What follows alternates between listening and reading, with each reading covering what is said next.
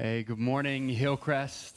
Uh, my name's David. Love being one of the pastors around here. And uh, this is my friend Will, who's joining us today as we've continued through uh, James. And, uh, and and he's wearing red, so I'm trying to figure out if that's Badger color or if that's forty-niner red that you're wearing. No, no, I I, I told the first service I'm colorblind. I thought it was I thought it was yellow. So. Thought it was yellow and gold. Gold and green. There you go. Nice. Nice. Well, if, if you're new around here, we love uh, just helping you take another step in the family. And so in the seat back in front of you, uh, there's a Connect card. Would love you to fill that out. Put that in uh, the uh, For God box over there, the offering box. Uh, and then in a couple weeks, February twentieth, Uh, during this service, second service, we have uh, our step two of next steps, uh, of just trying to take another step of getting to know people in the family and, and hear what Hillcrest is about and, and the mission we believe God is inviting us into. And then first Sunday of every month, step one, we just do a, a brief uh, uh, meet and greet in uh, the resource room. So if you're new around here, we'd love to help you take another step Uh, into Hillcrest and into this journey with Jesus. So we're excited for Will to continue uh, in James, uh, wrapping up this first section of James one, one to, or two, one to thirteen, and, uh, and looking forward. So let me pray for us as we jump in. Oh, God, you're so good. Yeah. Thank you for the work you're doing in our church family and, and the privilege it is to mm. to have uh, the Big C Church, to, to know you're doing things all over uh, the globe, in Wisconsin, uh, in, in Dane County, in the Midwest, and even uh, from time mm. to time in California. And so yeah. uh, encourage us with what you're doing in, in and through uh, what Will is going to share from your word this morning. Always for your glory we pray. Amen. Amen. Good morning, you guys.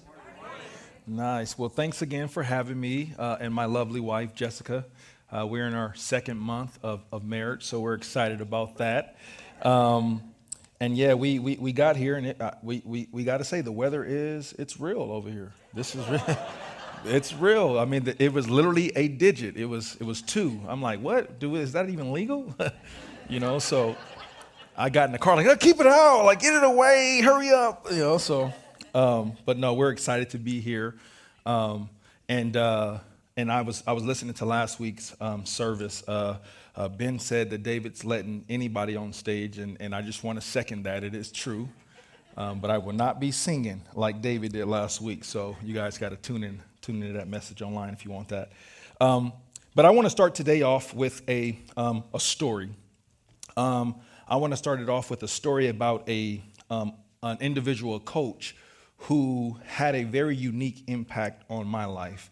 Um, being an, a, a college athlete, um, uh, you know, you oftentimes find different coaches who who play different roles in your life. And this particular coach had a unique role in my life. Um, and, and, and what was unique about his role in my life was his ability um, to, to just kind of tell it how it is.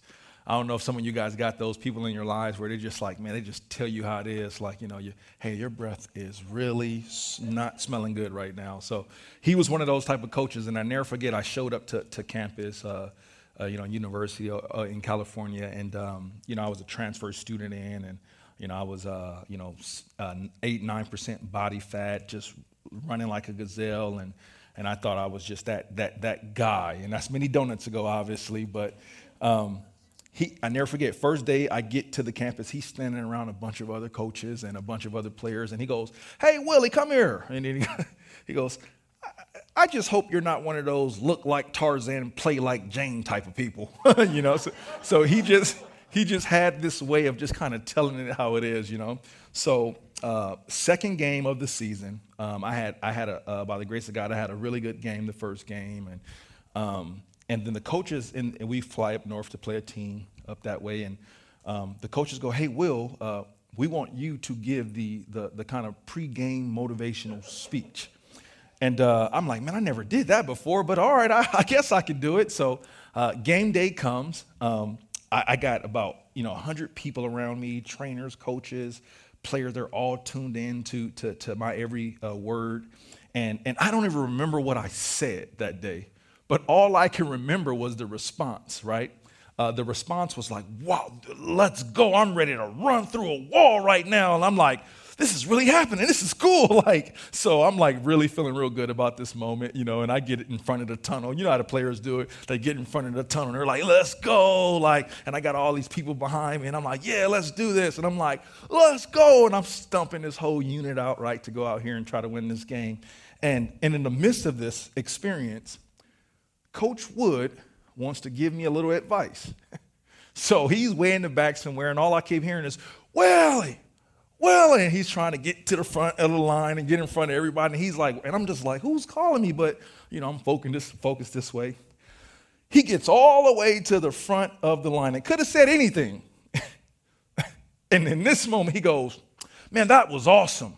But now you got to back it up. And he gives me a pound. I'm like, uh, what a way to kill my moment. You know what I mean? Like, you could have said anything, but man, whoa, you got a way of uh, of really telling it how it is.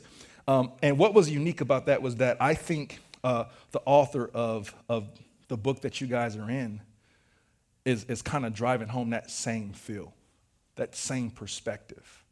You know, he's writing to this church, to these to these these Christians that are scattered abroad, and he's saying, hey, you guys have been in some unique experiences, and you're going through some stuff, but now you got to back it up.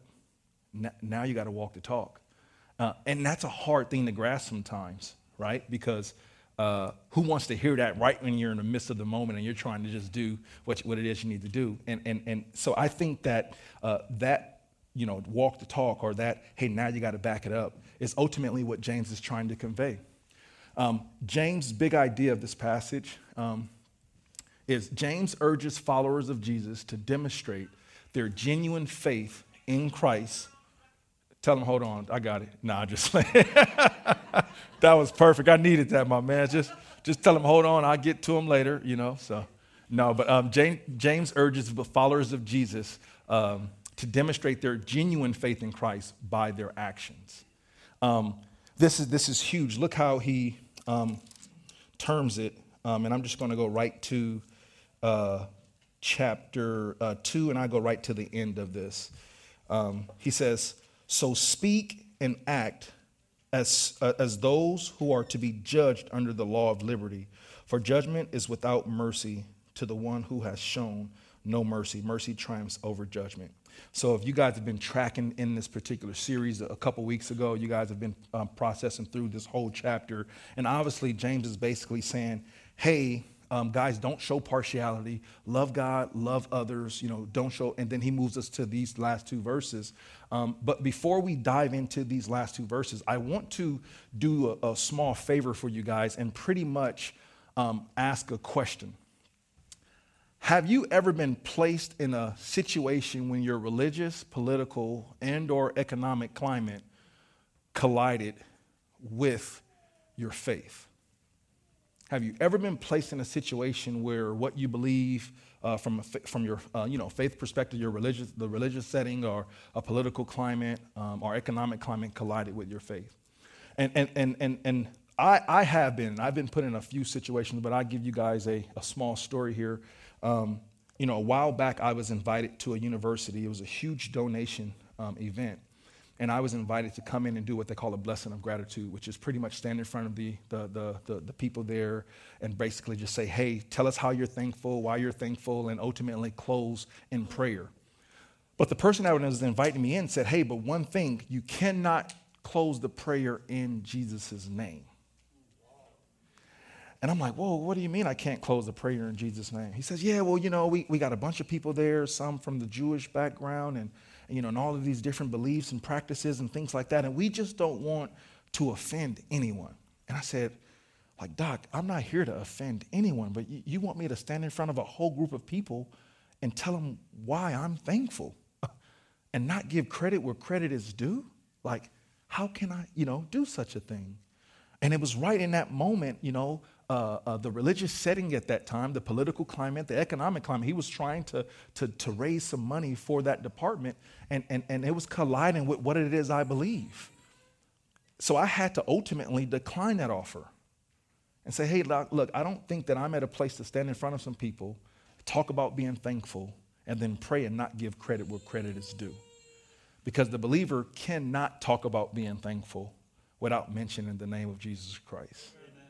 Uh, so I think the reason I mentioned that story is because I want to honor the people in which I believe James was writing to at that time. And I promise you, once you dive into the, the, the setting and the background of who James is writing to, it'll open up that passage and we'll start to kind of place in all of these different requirements and ultimately things that James is trying to get these believers uh, to, to do, or ways he's trying to get them to display their faith. So let's just uh, dig into the, the, the, the setting here a little bit. The religious cl- uh, setting is difficult. James is writing to some, to some, to some people that are in a very difficult place from a religious perspective. Jesus pops on the scene. He performed all of these great miracles. He did all of these great teachings. And we know that because people will say, who does things like this? Who speaks the way this person speaks? He's special. But we know that in the same perspective, as people was embracing those teachings and those miracles, other people didn't. Because some of those people called the same teachings heresy, uh, a false teaching. Uh, some of those same, uh, you know, in those same miracles, some of them said that they're of the devil. So even in people's ability to embrace these teachings, people were also denying these teachings and these uh, particular miracles. And it led people that followed Jesus, um, because people were so passionate about the, the, the Jewish tradition and belief, the Pharisees, Sadducees, and all of these other religious leaders at the time, they did anything they could to rid the community of people that followed Jesus. They were trying to pure, keep their faith pure, and they were anti-people who followed Jesus. So the religious setting in which James is writing this letter is difficult. The political landscape is, is, is, is rocky here. You see, if you don't recall, um, because of uh, these the, the, the, the influence of these religious leaders, the, the, the, the, the places that James was writing to was occupied under, under Ro- uh, Roman authority. It was dominated by Roman officials uh, and government. And, and so therefore, these government officials would do any and everything to appease and to please the, the, the religious leaders of that day. And this is ultimately why they brought Uh, Jesus in front of Pilate, and Pilate was trying to please those religious leaders, and that eventually led to Jesus' crucifixion. So they were trying to do any and everything to keep these people uh, uh, uh, calm and, and keep them satisfied, and therefore uh, the Christians got the brunt end of that. They got the rough end of the, of the bargain. So they're, the, the people that James is writing to, their political landscape is rocky. The economic climate is cold, no pun intended, you know what I'm saying, for that. I'm like, whoa, it's cold over here. I said, I told my babe, I said, babe, I'm putting in cold. I got to say it because this is this is cold over here. So, no, but but, but all jokes aside, the, the economic climate is, is cold. Uh, uh, because of the the, the, the, the the Roman authority, the domination of, of just this influence, uh, uh, oftentimes, um, you know, they were wasn't in the best situation economically. The people that uh, that James is writing to, uh, they also experienced a famine. So they wasn't in the best situation reg- religiously, uh, politically, and economically. And, and, and James knows that. He's writing this letter with that in mind. Because James knows this. Because of these conditions, followers of Jesus were tempted, tempted to compromise their values and their beliefs in order to escape persecution or to improve their economic situation. You see, he knew that pressure is going to make us focus on what's important, or it's going to expose the authenticity of what we believe. You see, the best way I can describe this is, is, is you know, I'll use the illustration um, during the first service of a balloon. And, and when you, what you fill that balloon up with, when you perk it, that's what comes out. So, you know, me being, you know, uh, of African descent, African-American descent, we, we like Kool-Aid, you know. And, and Kool-Aid, you know, if you put red Kool-Aid in a balloon, we fill it up, and if you pop it, what's going to come out? Red Kool-Aid. Somebody said strawberry. We don't call it strawberry. We call it red. And purple, you know, we, we call it by the color, you know. If you put purple Kool-Aid in there, right, and then you pop it, what's going to come out? purple Kool-Aid. You see, there's a truth that's here that I'm trying to illustrate. You see, the, what's going to come out of the balloon the moment friction hits it is whatever you put in it. And James understands that. He says, guys, you're in a rough situation, but I promise you how you respond in this situation is vital because it's going to expose what it is you believe. And that I hold dear to my heart because what it is you believe came straight from the very mouth of Jesus Christ. It's what I've pledged my life to. And he's writing this letter to encourage these folks to say, hey, guys, you're, you're, you're, you're being placed right now in a situation in your time, in your life, where, the, where the, the, the, the, the, the, the religious setting is unique. The political landscape is rocky and the economic situation is all over the place. But I promise you right now, there is no better time than right now to apply what it is you believe. So as we embrace the letter of James and we draw to this place of hearing from the very heartbeat of God, I think he's speaking directly to us today. Hillcrest Bible Church. You, you, Christianity isn't becoming the most dominant thinking right now. The political landscape is all over the place. Your economic situation may be a little uncertain, but I promise you, there is no better time than today than to apply what it is you have professed and believe, because people are dependent upon it. So, the question that James draws the believers to in this letter is drawing them to this question: what does genuine faith looks like? This is a question that has been a lifelong debate in Jesus' day, and it continues to be a lifelong debate in our day. As we sit around our coffee tables, as we sit around our, our, our, our, our gatherings, as we continue to embrace and interact with different people from different walks of life, there's going to come this particular question: what does genuine faith in this person, Jesus Christ, look like? Some people say, hey, you got to act this way, you got to walk this way, talk this way, you got to act, you got to do this, you, you know, you got to be, you got to, you got to, you know, this is what genuine faith in Jesus looks like. It's what we're dealing with today. But in my very brief time here, and I want it to be very brief because the weather is very cold, so I want to hurry up and get back to uh, some normal weather. No, I'm just playing, you guys. This is a joke. Amen, hallelujah, I got you. So I, I just want to give you real quick what Jesus told his followers what genuine faith looked like. And I, I'm praying that that encourages you for, for a brief moment. So let, let's just dive right into John chapter thirteen. Uh, Jesus is speaking here. He says, a new commandment I give you, give to you, that you love one another. Just as I have loved you, you also are to love one another. By this, all people will know that you are my disciples, if you have love for one another. You see, right here where it says, by this, all people will know that you are my disciples, if you do this, have love for one another. You see, James understands that. You see, and it's hard because sometimes in the Christian context, you can start to hear a lot of do, do, do, do, do. James is trying to get us away from doing. He's trying to usher us into a place of being. But he understands that people have to hear do before they can even understand be.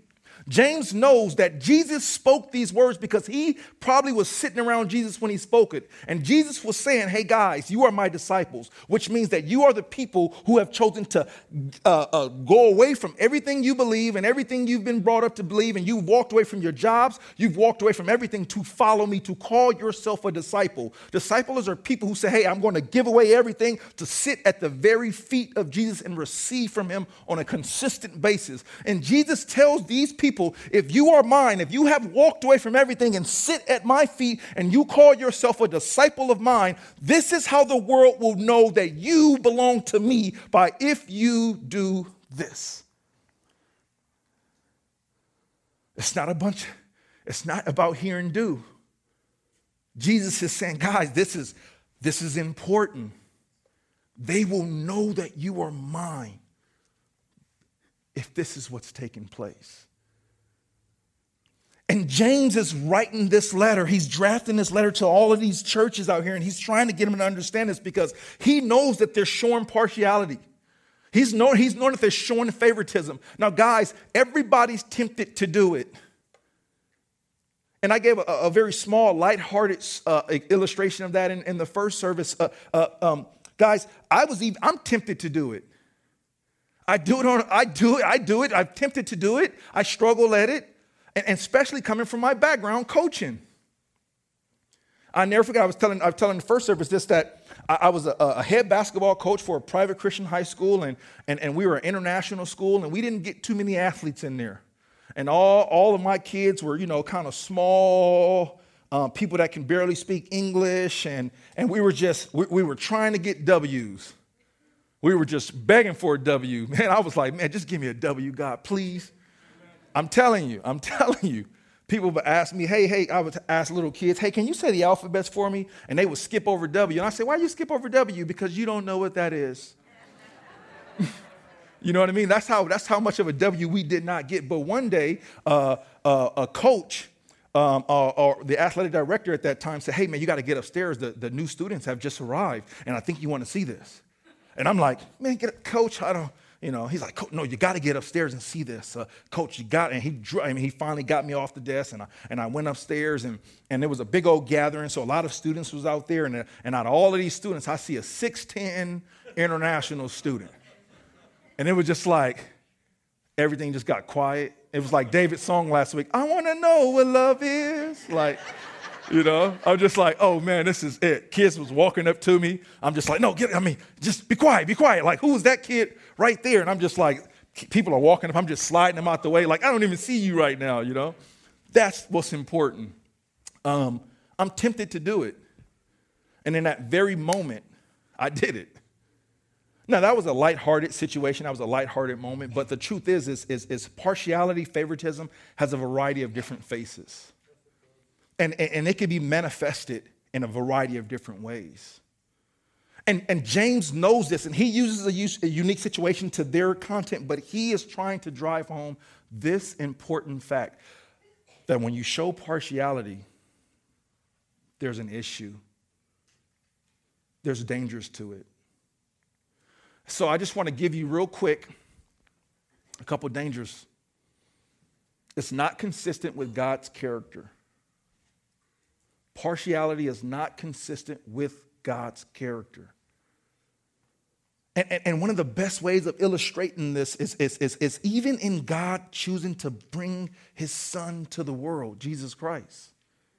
He could have chosen a lot of ways to bring the King of Kings, the Lord of Lords, the creator of everything, the light, the door, the, the great shepherd, the great I am. He could have chosen a variety of different ways to bring him to, to communicate the specialness of Jesus.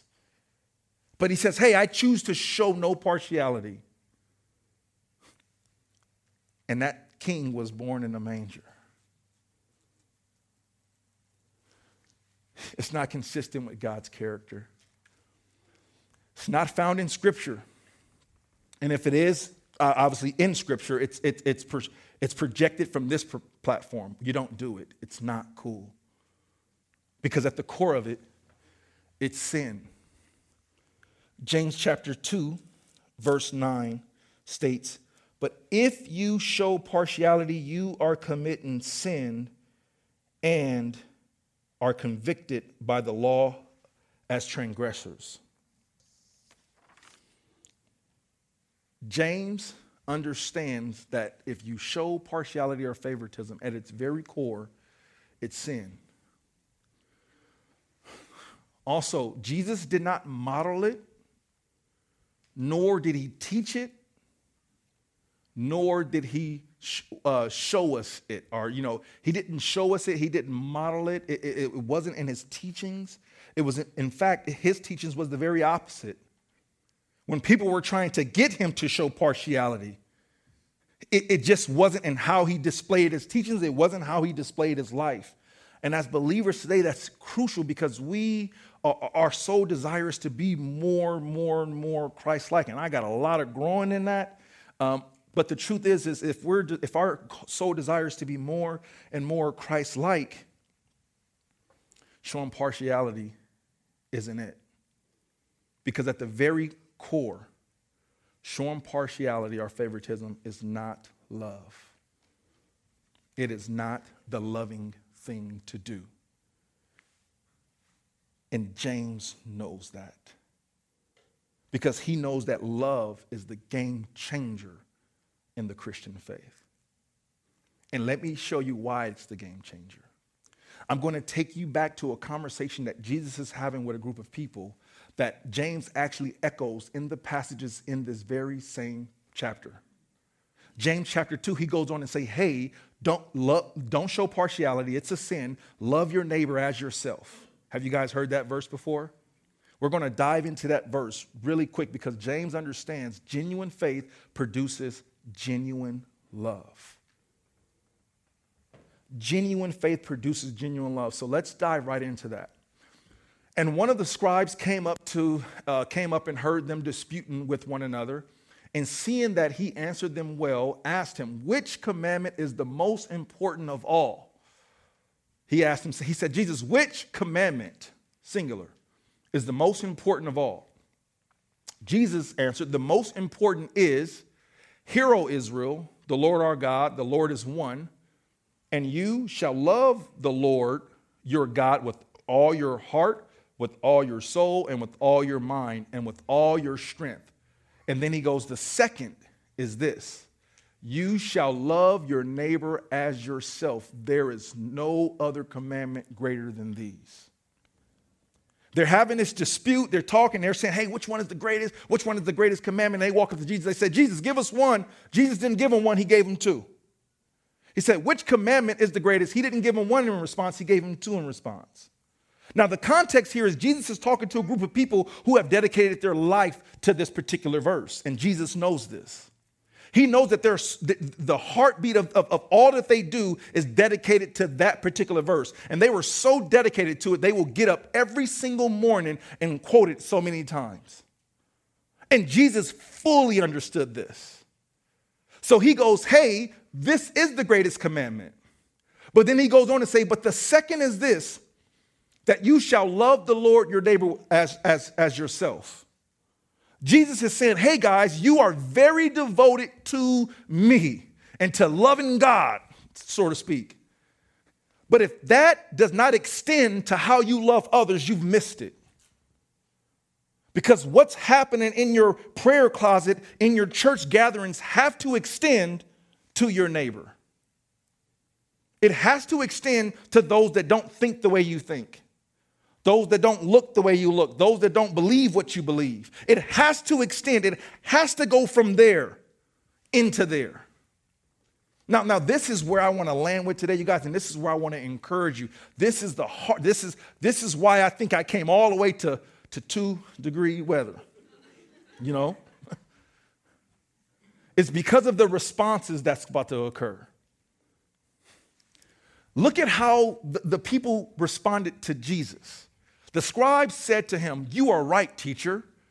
You have truly said that he is one and there is uh, no other besides him. You believe what we believe. Thank you, God. Thank you. Uh, uh, uh, and, and to love him with all your heart and with all your understanding and with all your strength and, with, and to love your neighbor as yourself is much more than all the burnt offerings and sacrifices. Jesus, we agree. You, you got us. Yep, you're right.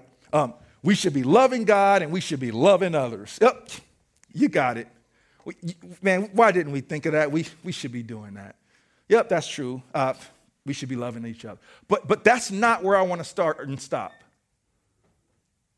Because I don't think that was the most important response here. I think the important response was Jesus' response. And I think it's right here where we tend to stop with these verses. Love God and love others. Love God and love others. But watch Jesus respond. And when Jesus saw that he answered wisely, he said to him, "You are not far from the kingdom of God."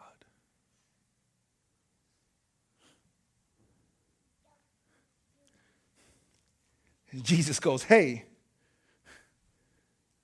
you think that's something? Let me tell you the heartbeat of why I'm here." He says, from the moment Jesus popped on the scene, he sat around and he taught people. He talked to them, and, and, and, and the thing that was on his heart always was this thing we call the kingdom of God. He sat around and he taught people about the kingdom. All of the great teachings as far as the, the Sermon on the Mount and all of these things was all centered on what is life like in the kingdom. People were so fascinated with this thing called the kingdom of God. They wanted to hear him speak about it twenty-four seven.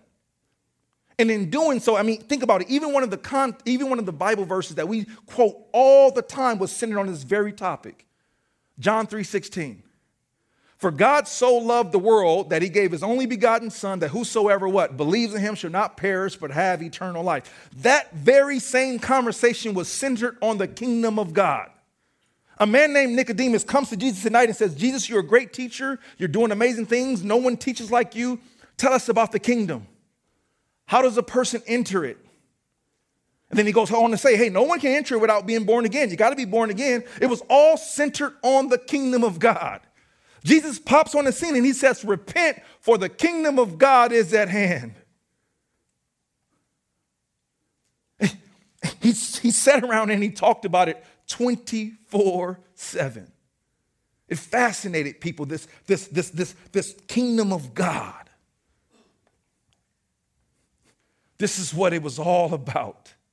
And this is what has motivated and encouraged me today, to come to try to encourage you. Because Paul understood this too. Everybody understood this throughout Scripture. We are, are citizens of the kingdom of God. Now notice I'm pulling this away from a to-do list right now. And I'm trying to bestow upon you what's rightfully yours. I'm not here to give you a to-do. I'm here to give you a to-be. I'm trying to bestow upon you, church, what is rightfully yours. Because uh, if you if you grasp the concept that, that, that I think Scripture is trying to lay in front of you, it will change who you are from the inside out. Because that's what kingdom literature is all about. If you think about it, Paul says it like this: but our citizenship is in heaven. He said, "Hey, I want you to think a certain way." Now, think, I, I want to just really dive into this for a small moment. Think about what a kingdom is. Think about that concept, kingdom. And I'm, I'm going to give you a small definition. A kingdom is a governing influence of a king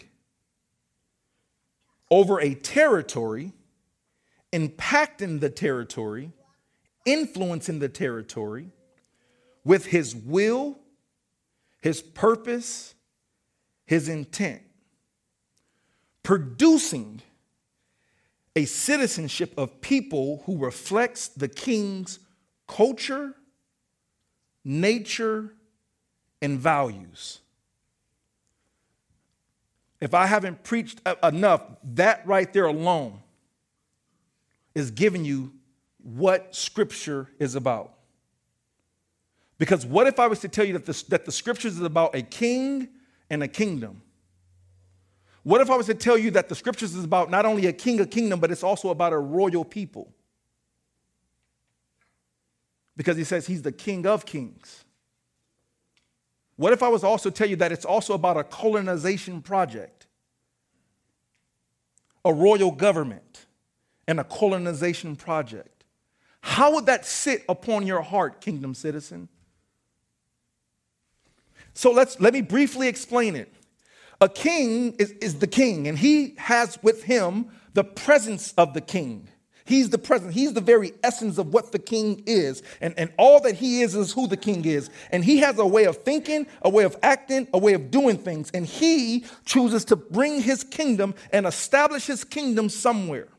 And, and, and, and so this is why he says, hey, I'm the kingdom of heaven. And he's going to bring the kingdom of God into planet earth. He says, look, I'm going to establish my kingdom. But therefore, something unique takes place whenever you declare independence from a kingdom. You see, when you declare independence from a kingdom, what you're ultimately saying as a citizen is, uh, uh, uh, King, we do not want your way of thinking. We do not want your way of talking, your way of acting. Your, we do not want your culture here. So, King, you have to go. And, and, and, and what goes with the king is the ambassadors, the presence of the kingdom. Because it's the presence of the kingdom, the presence of this very king is what establishes the culture. You see, something unique took place at the fall. It was mankind saying, hey, king, uh, uh, uh, uh, we don't want your way of thinking. We don't want your way of doing things. We actually believe we can do it ourselves and actually a little bit better. So would you take your presence away? And then so many thousands of years later, the good news pops up that the kingdom of heaven has returned. The king has returned. And, and, and, and, and with that, he says, hey, hey, I'm going to bring my way of thinking, my way of talking, my way of walking, my way of responding, my way of embracing people, my way of loving people. You are going to be citizens of my kingdom. And citizens of my kingdom are a certain way. Citizens of my kingdom produce certain things. And they produce the fruit of my presence, because wherever the king's presence is, that's where the king culture lies. So therefore, he says, hey, I must leave so that I can give you something. And that that I'm going to give you upon your belief in me will be that thing that will call unto remembrance the words in which I've spoken. But come attached to that is my way of thinking, my way of living, my way of walking, because therefore, Paul says it over in a couple of chapters later, or in, in another book, he says, hey, for the fruits of the Spirit is love, joy, peace, long-suffering. All those things that encompasses God and his culture is wrapped up inside that down payment. So he says, therefore, if you have that kingdom, then this is what will be produced from it. The very nature of the kingdom has arrived. And it's with each and every one of us. You see, this is why James goes on this ledge to say, hey, it's important that you display love here. No matter what the climates are, is, no matter what religion uh, perspectives that are out there, no matter what the political landscape is like, no matter what the economic situation is, this is why it's vital that you display who you are. Because your citizenship is not of this world. You should be operating from a total different paradigm. And the paradigm in which you're operating from, no one can just take from you. Paul says, count it all joy. I mean, they say, count it all joy. The same people who's writing this stuff to say, count it all joy is not in a physical, strong condition. Some of these same people will go on to be beheaded a little bit later. Jesus says, peace I leave with you.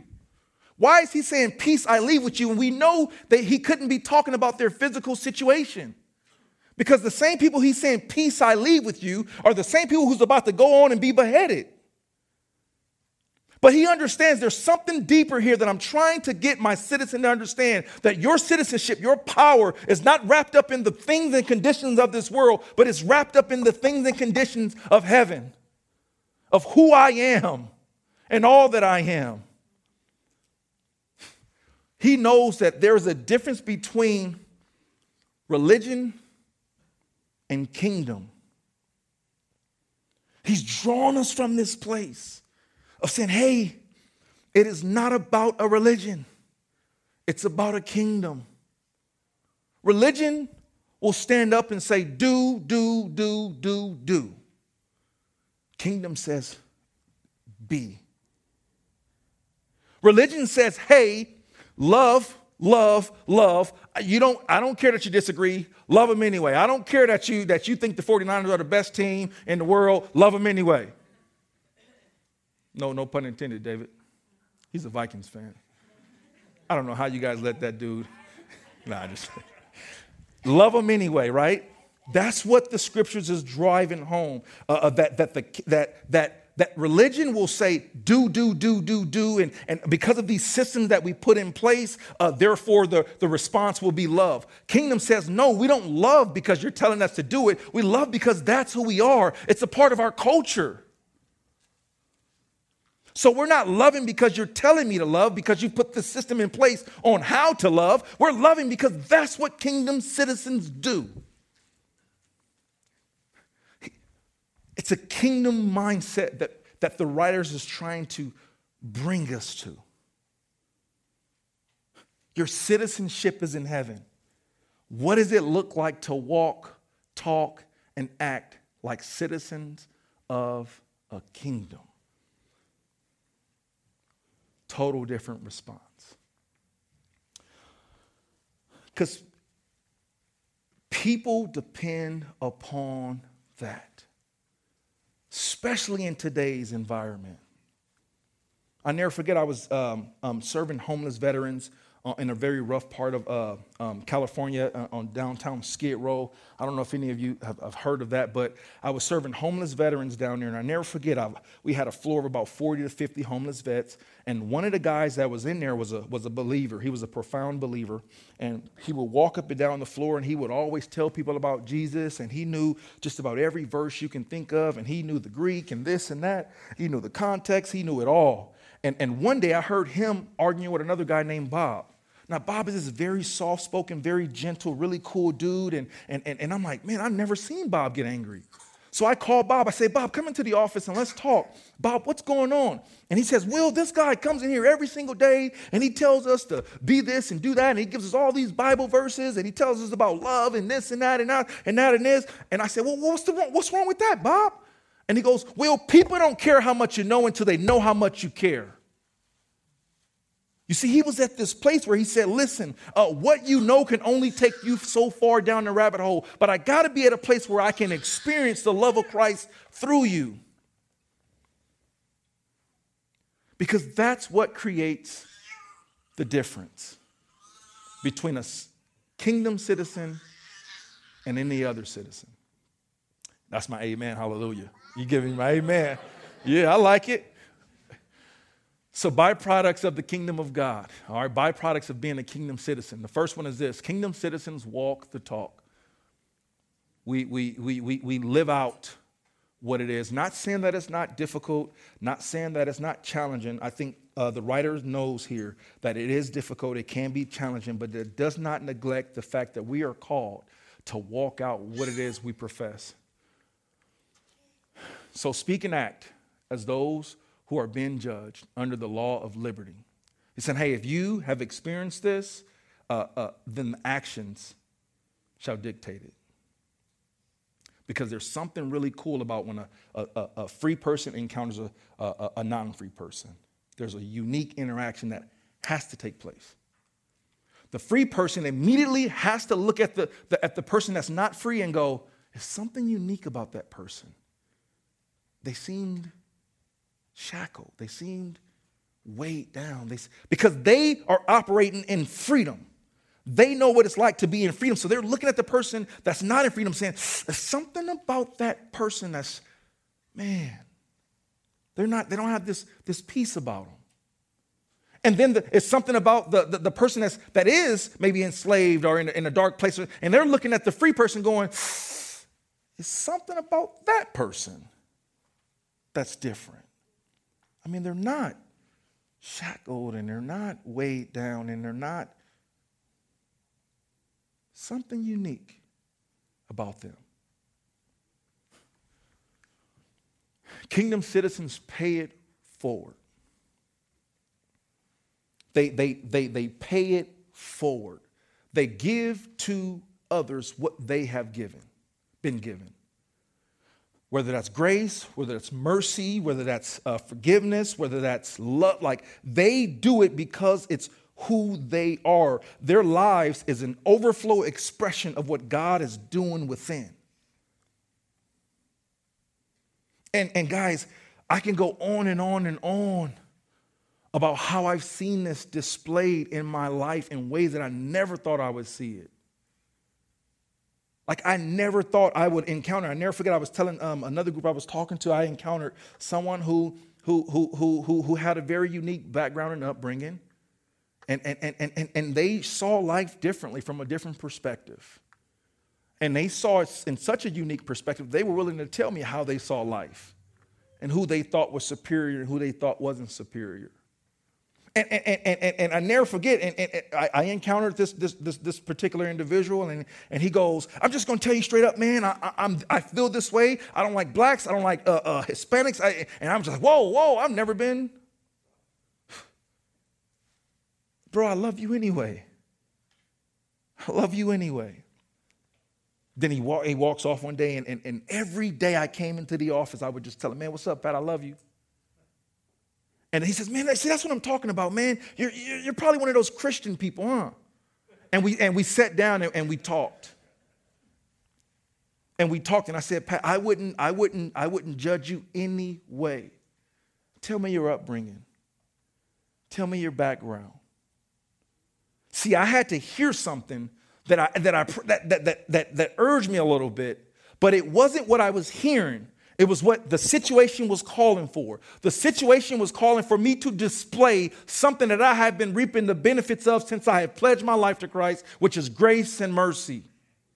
My life was totally rocked and changed from the inside out the moment I accepted Jesus Christ as my Lord and Savior. And how dare me be the person who have reaped the benefits of grace and mercy my whole life and be placed in a situation where a word that was spoken unto me allowed me to withhold the grace and mercy that had impacted my life.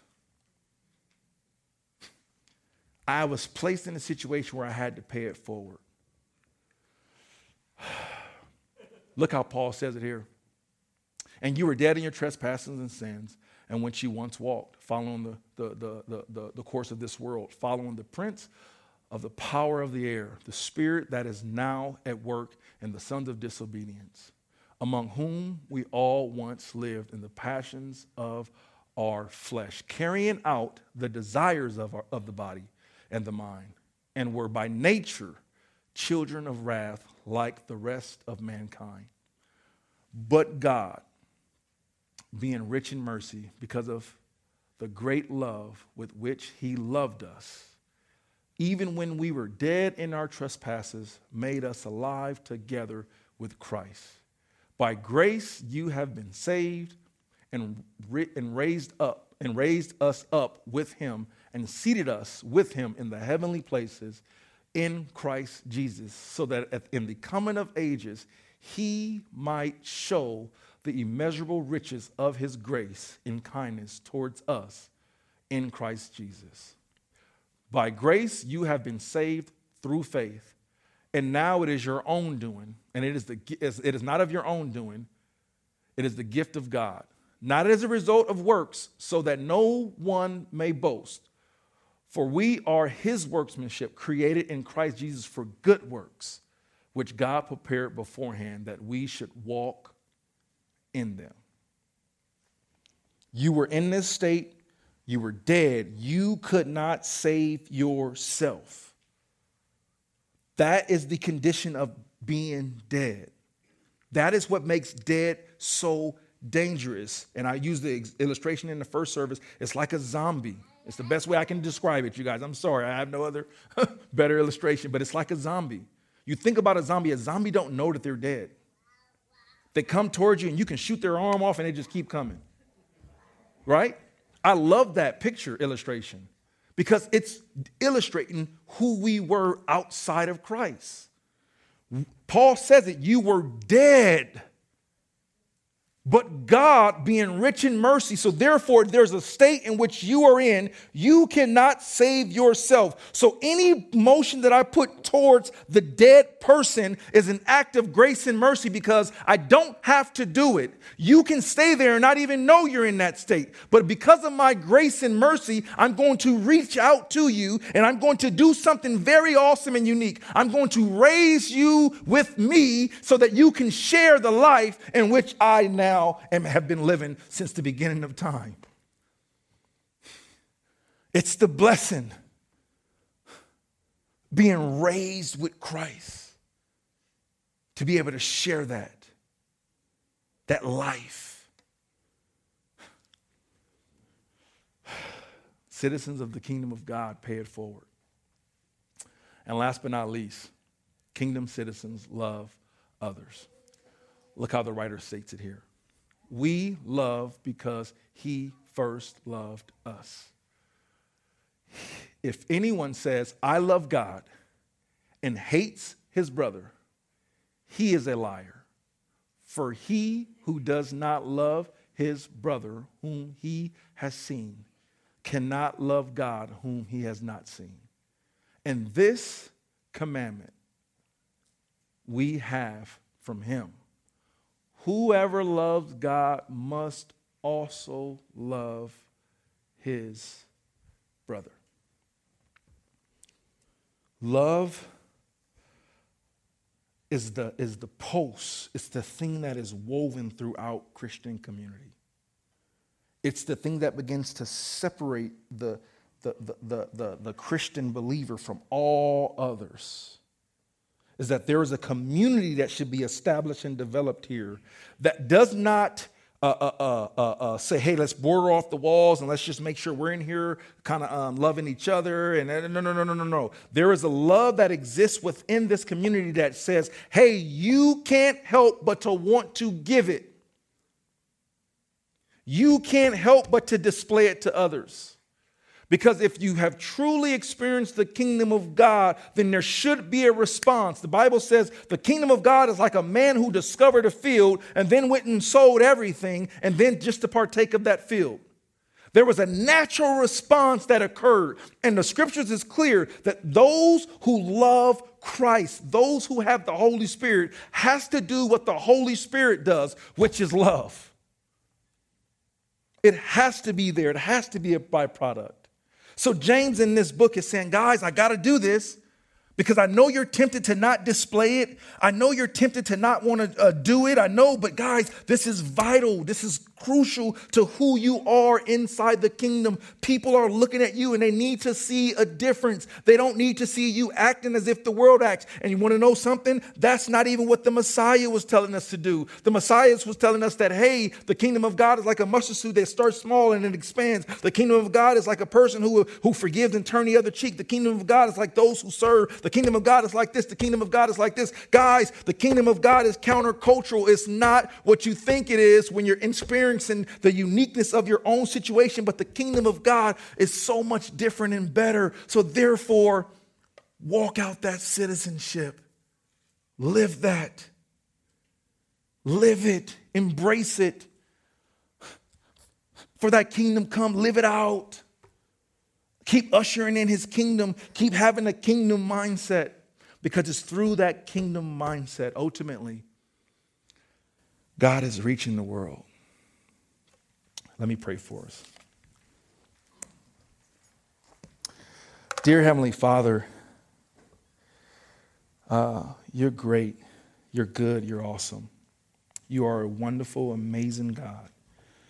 We just pray and ask that you continue to just, yeah, God, just, just show us areas um, that we may just need to, um, yeah, just walk the talk.